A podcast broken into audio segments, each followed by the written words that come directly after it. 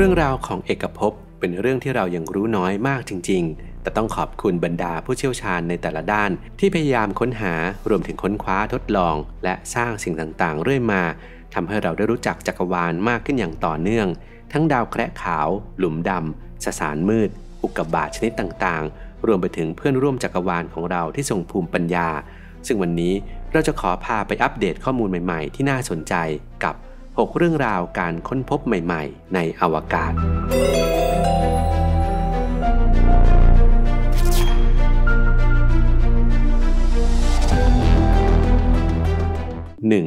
นักวิทยาศาสตร์หันกลับไปสนใจแนวคิดของฮอลคิงและคาเกี่ยวกับสสารมืดอีกครั้ง สสารมืดซึ่งคิดว่าเป็นส่วนประกอบถึงกว่า 80%ของสสารทั้งหมดในจักรวาล ยังไม่มีใครรู้แน่ชัดว่ามันคืออะไร ซึ่งวงการวิทยาศาสตร์พยายามหาคำตอบจากอนุภาคแปลกประหลาดชนิดต่างๆ แต่ก็ยังไม่ได้ข้อสรุป ต่อมาในปี 2015 อุปกรณ์สังเกตการคลื่นความโน้มถ่วงไลโก้ สามารถตรวจจับคลื่นสัญญาณที่ส่งมาจากคู่หลุมดำขนาดยักษ์ที่ชนและรวมตัวกันได้เป็นครั้งแรก โดยขนาดที่ไม่ธรรมดาของหลุมดำทั้งสอง ชี้ว่า พวกมันถือกำเนิดในยุคบัมพการหลังเกิดเหตุการณ์บิ๊กแบงได้ไม่นาน ทำให้ความสนใจในแนวคิดของฮอลคิงและคาที่เคยร่วมกันเสนอไว้ตั้งแต่ปี 1971 ถูกรื้อฟื้นขึ้นมาอีกครั้ง ซึ่งเป็นแนวคิดที่ว่า หลังการขยายตัวครั้งใหญ่ที่ให้กำเนิดเอกภพหรือบิ๊กแบงไม่นานสสารที่กระจายตัวออกอย่างไม่สม่ำเสมอทำให้บางตำแหน่งมีความหนาแน่นสูง จนยุบตัวกลายเป็นสสารมืด หรือหลุมดำรุ่นแรกในยุคบรรพการในขณะที่ยังไม่มีดาวเลิกหรือดาราจักรเกิดขึ้น ซึ่งเป็นตัวการทำให้สสารมาเกาะกลุ่มกันและพัฒนาไปเป็นดวงดาว รวมทั้งกาแล็กซี่ต่างๆ ล่าสุดมีรายงานวิจัยซึ่งประกอบด้วยนักฟิสิกส์ดาราศาสตร์จากมหาวิทยาลัยเยล และมหาวิทยาลัยไมอามีของสหรัฐ รวมทั้งผู้เชี่ยวชาญจากองค์การอวกาศยุโรป ที่เพิ่งผ่านการตอบรับเพื่อลงตีพิมพ์ในวารสาร The Astrophysical Journal เผยถึงการปรับปรุงแนวคิดเรื่องหลุมดำบรรพการของฮอลคิงได้ดีขึ้น โดยทีมผู้วิจัยตั้งสมมติฐานว่า หากหลุมดำบรรพการมีขนาดจำกัด โดยมีมวลเพียง 1.4 เท่าของดวงอาทิตย์แล้ว มันจะสามารถแทนที่สสารมืดทั้งหมดในจักรวาลได้อย่างพอดิบพอดี และได้ทำการพิสูจน์สมมติฐานข้างต้นกับแบบจำลองคอมพิวเตอร์ จนพบว่าหลุมดำบรรพการขนาดเล็กนั้น สามารถจะเป็นต้นกำเนิดของดวงดาวกาแล็กซี่และหลุมดำมวลยิ่งยวด ที่มีอยู่ตรงใจกลางของดาราจักรทุกแห่งได้ โดยไม่ต้องไปค้นหาอนุภาคชนิดใหม่ หรือคิดค้นกฎทางฟิสิกส์แบบใหม่ขึ้นมาเลย 2. กล้องโทรทัศน์อวกาศเจมส์เว็บเดินทางถึงที่หมายแล้ว ถือเป็นข่าวใหญ่และข่าวดีในวงการวิจัยดาราศาสตร์ เมื่อในที่สุดกล้องโทรทัศน์อวกาศเจมส์เว็บได้มาถึงจุดหมายปลายทางที่จุดสมดุลแรงโน้มถ่วง L2 หรือจุดหลักการที่ 2 ห่างจากโลก 1.5 ล้านกิโลเมตร ซึ่งเป็นจุดสมดุลแรงโน้มถ่วงระหว่างโลก ดวงอาทิตย์ และวัตถุชิ้นที่ 3 ซึ่งก็คือกล้องเจมส์เว็บนั่นเอง หลังออกเดินทางจากโลกเป็นเวลา 30 วันทำให้กล้องสามารถโคจรอยู่ในห้วงอวกาศตรงตำแหน่งดังกล่าวได้ อย่างมีเสถียรภาพ และประหยัดพลังงาน ทั้งยังสังเกตห้วงอวกาศลึกได้ชัดเจนขึ้น เพราะ L2 เป็นตำแหน่งด้านข้างของโลก ฝั่งที่อยู่ตรงข้ามกับดวงอาทิตย์ ทำให้โลกและดวงอาทิตย์อยู่ด้านหลังของกล้องไปโดยปริยาย โดยนับจากนี้จุดดังกล่าวก็คือตำแหน่งประจำการถาวร ที่กล้องจะใช้เฝ้าสังเกตห้วงอวกาศลึกในภารกิจที่อาจยาวนานถึงกว่า 10 ปี 3. โอมูอามูอา เป็นยานต่างดาวหรือดาวเคราะห์น้อยกันแน่ ดาวเคราะห์น้อยประหลาดโอมูอามูอา สร้างความฮือฮาตั้งแต่ที่นักดาราศาสตร์ตรวจพบ เมื่อวันที่ 19 ตุลาคม ปี 2017 และยังคงเป็นปริศนาที่นักดาราศาสตร์ถกเถียงกันไม่จบสิ้นว่ามันคืออะไรกันแน่ ชื่อของโอมูอามูอา เป็นภาษาฮาวาย ซึ่งมีความหมายว่า ผู้ส่งสารจากแดนไกลที่มาถึงก่อน เนื่องจากเป็นวัตถุอวกาศชิ้นแรกที่ล่องลอยมาจากนอกระบบสุริยะที่ห่างไกล นักวิทยาศาสตร์กลุ่มแรกสันนิษฐานว่ามันเป็นเพียงแค่แท่งไฮโดรเจนแข็งธรรมดาเท่านั้น การระเหิดเป็นไอทำให้เกิดก๊าซไฮโดรเจนบริสุทธิ์ ซึ่งขับเคลื่อนโอมูอามูอา ให้พุ่งทะยานได้อย่างรวดเร็วผิดปกติ ทั้งมันยังเร่งความเร็วขึ้นได้เองในบางช่วงด้วย แต่นักวิจัยจากมหาวิทยาลัยฮาร์วาร์ดและสถาบัน KASI ของเกาหลีใต้ เผยผลการศึกษาที่ชี้ว่ายังคงมีความเป็นไปได้ที่โอมูอามูอาอาจเป็นสิ่งประดิษฐ์ที่สร้างขึ้นด้วยเทคโนโลยีต่างดาว เนื่องจากรูปทรงที่ยาวดีคล้ายโมซิก้าหรือเข็ม ออกจะผิดแปลกไปจากดาวเคราะห์น้อยที่พบได้ทั่วไป ไม่ใช่วัตถุที่เกิดขึ้นตามธรรมชาติ และน่าจะเป็นยานอวกาศของสิ่งมีชีวิตทรงภูมิปัญญาต่างดาว เพราะด้วยรูปทรงแบบนี้ช่วยลดแรงเสียดทาน และความเสียหายจากฝุ่นละออง หรือกลุ่มก๊าซในอวกาศได้อย่างมาก จึงเหมาะใช้สร้างยานท่องอวกาศมากที่สุด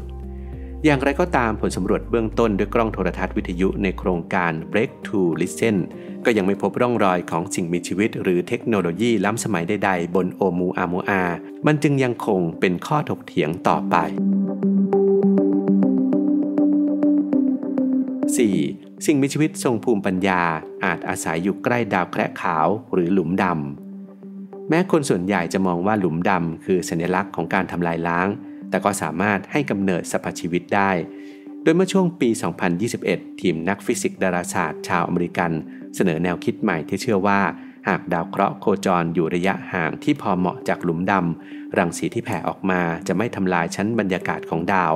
ทั้งยังจะช่วยให้โมเลกุลต่างๆ แตกตัวกลายเป็นสารประกอบที่จำเป็นต่อสิ่งมีชีวิต ส่วนแสงสว่างจากจานหมุนรอบหลุมดำก็อาจช่วยให้เกิดการสังเคราะห์ด้วยแสงขึ้นได้อีกด้วย จึงเป็นไปได้ที่จะมีสิ่งมีชีวิตที่มีเทคโนโลยีสูงพอที่จะอาศัยอยู่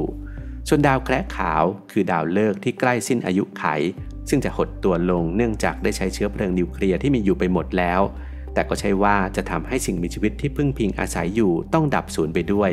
ล่าสุดมีนักวิทยาศาสตร์ของเซติ เสนอความคิดว่า สิ่งมีชีวิตทรงภูมิปัญญาอาจมีเทคโนโลยี ที่ทำให้ใช้พลังงานจากดาวแคระขาวเพื่อความอยู่รอด และดำรงเผ่าพันธุ์ต่อไปอีกได้ โดยการสร้างทรงกลมไดสันรอบดาวแคระขาว เพื่อปกป้องตัวเองจากฝุ่นผงชั้นผิวนอกของดาวแคระขาว เพราะอาจหนีไม่พ้น หรืออาจเป็นตัวเลือกเดียวที่มีให้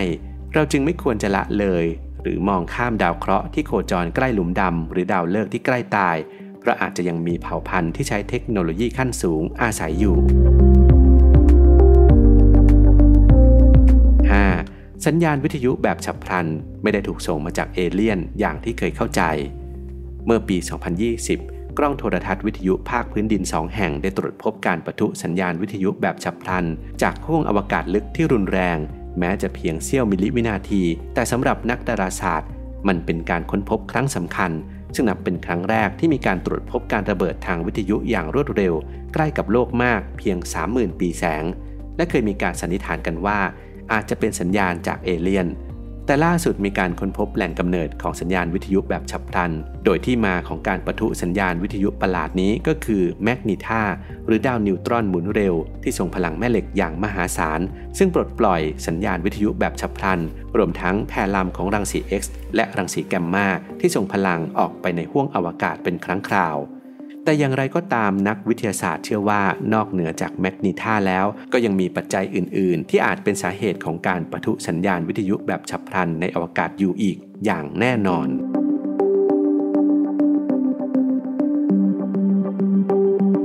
เมื่อคำทำนายและวิทยาศาสตร์ต่างเห็นตรงกันในเรื่องวันสิ้นโลก เมื่อพูดถึงวันสิ้นโลกมีทฤษฎีมากมาย ว่าหายนะอาจเกิดจากดาวหางพุ่งชน น้ำท่วม ปัญญาประดิษฐ์หันกลับมาทำร้ายมนุษย์ ไปจนถึงกระทั่งสงครามนิวเคลียร์